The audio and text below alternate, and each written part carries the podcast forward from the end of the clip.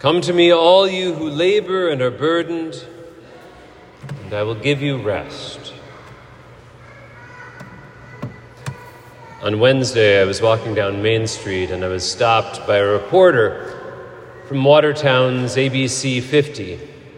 She had her camera out, and I'm never one to let a camera or a microphone go unnoticed, so I was willing to stop. She wanted to know what I thought about the heat very pressing news of the day.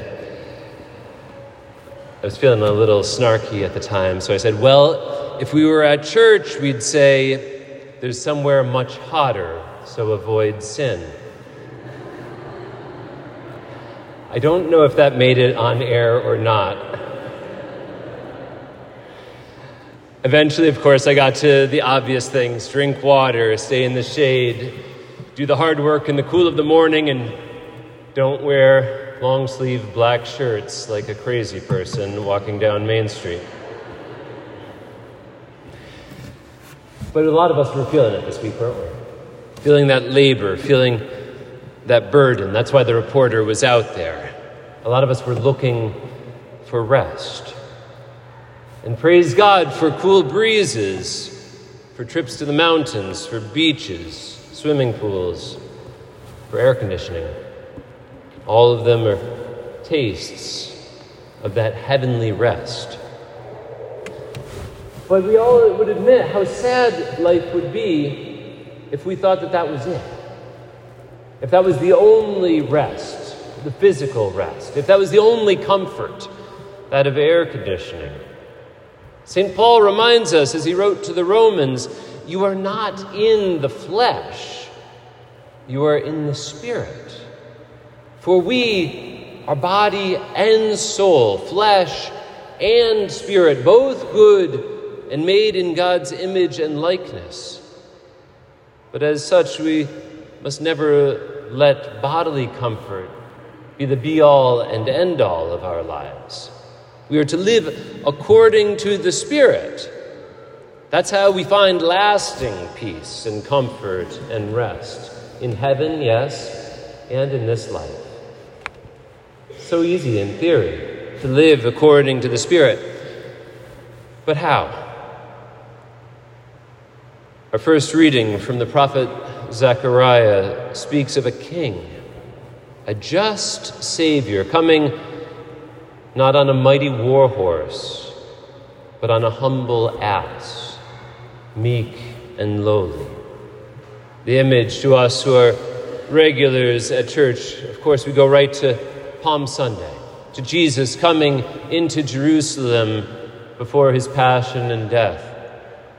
There on a donkey, lowly, able to look in the eyes of those gathered around him. So to live according to the Spirit surely involves meekness. The gospel speaks in high poetic and richly theological language more like St. John's Gospel than the normal fare from St. Matthew. All things have been handed over to me by my Father. The perfect gift of self, the perfect knowledge of the other. The Gospel today speaks so clearly of Jesus' divinity, but it also speaks of a key to living out the spiritual life the key to living in the Spirit, and that is receptivity, that openness to receive. All things have been handed over by the Father to the Son.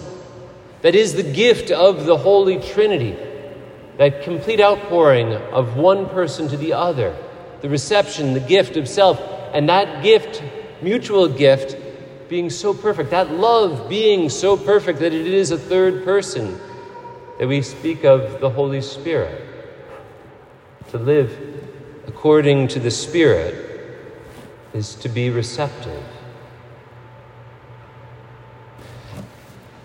We have a trivia night coming up this Friday.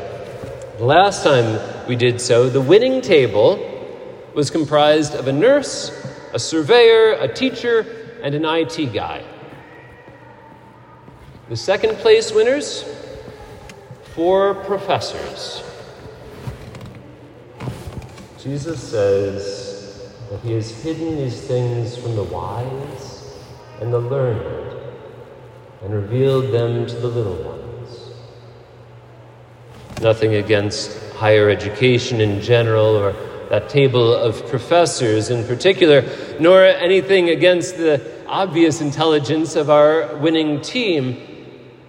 But to live in the Spirit is more than just objective book knowledge, of just neck up knowledge. It is the coming together, the trivia, the three ways, the coming together of the three ways where mutual receptivity, where mutual life, where the sharing of others' strengths and weaknesses come together to live in the Spirit. Come to me, all you who labor and are burdened, and I will give you rest.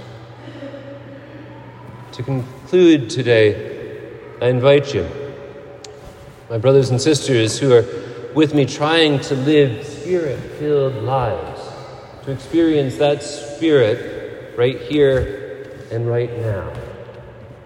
I invite you to be open, to be vulnerable for a moment, to be specific with our Lord, because each of us, each of you, are enduring burdens. Each of us has a heavy weight that's on our heart today. Maybe a, something physical, like the heat and humidity of this week. Maybe it's illness. Maybe it's relational. Maybe it's anxiety about work. Maybe it's just the, something on the world stage or something right in our own neighborhood. But I invite you with me. Let's receive that word. Just bring those burdens right here and right now, in the quiet of our hearts, to the Lord. And let us hear him say to us, Come to me, all you who labor and are burdened, and I will give you rest.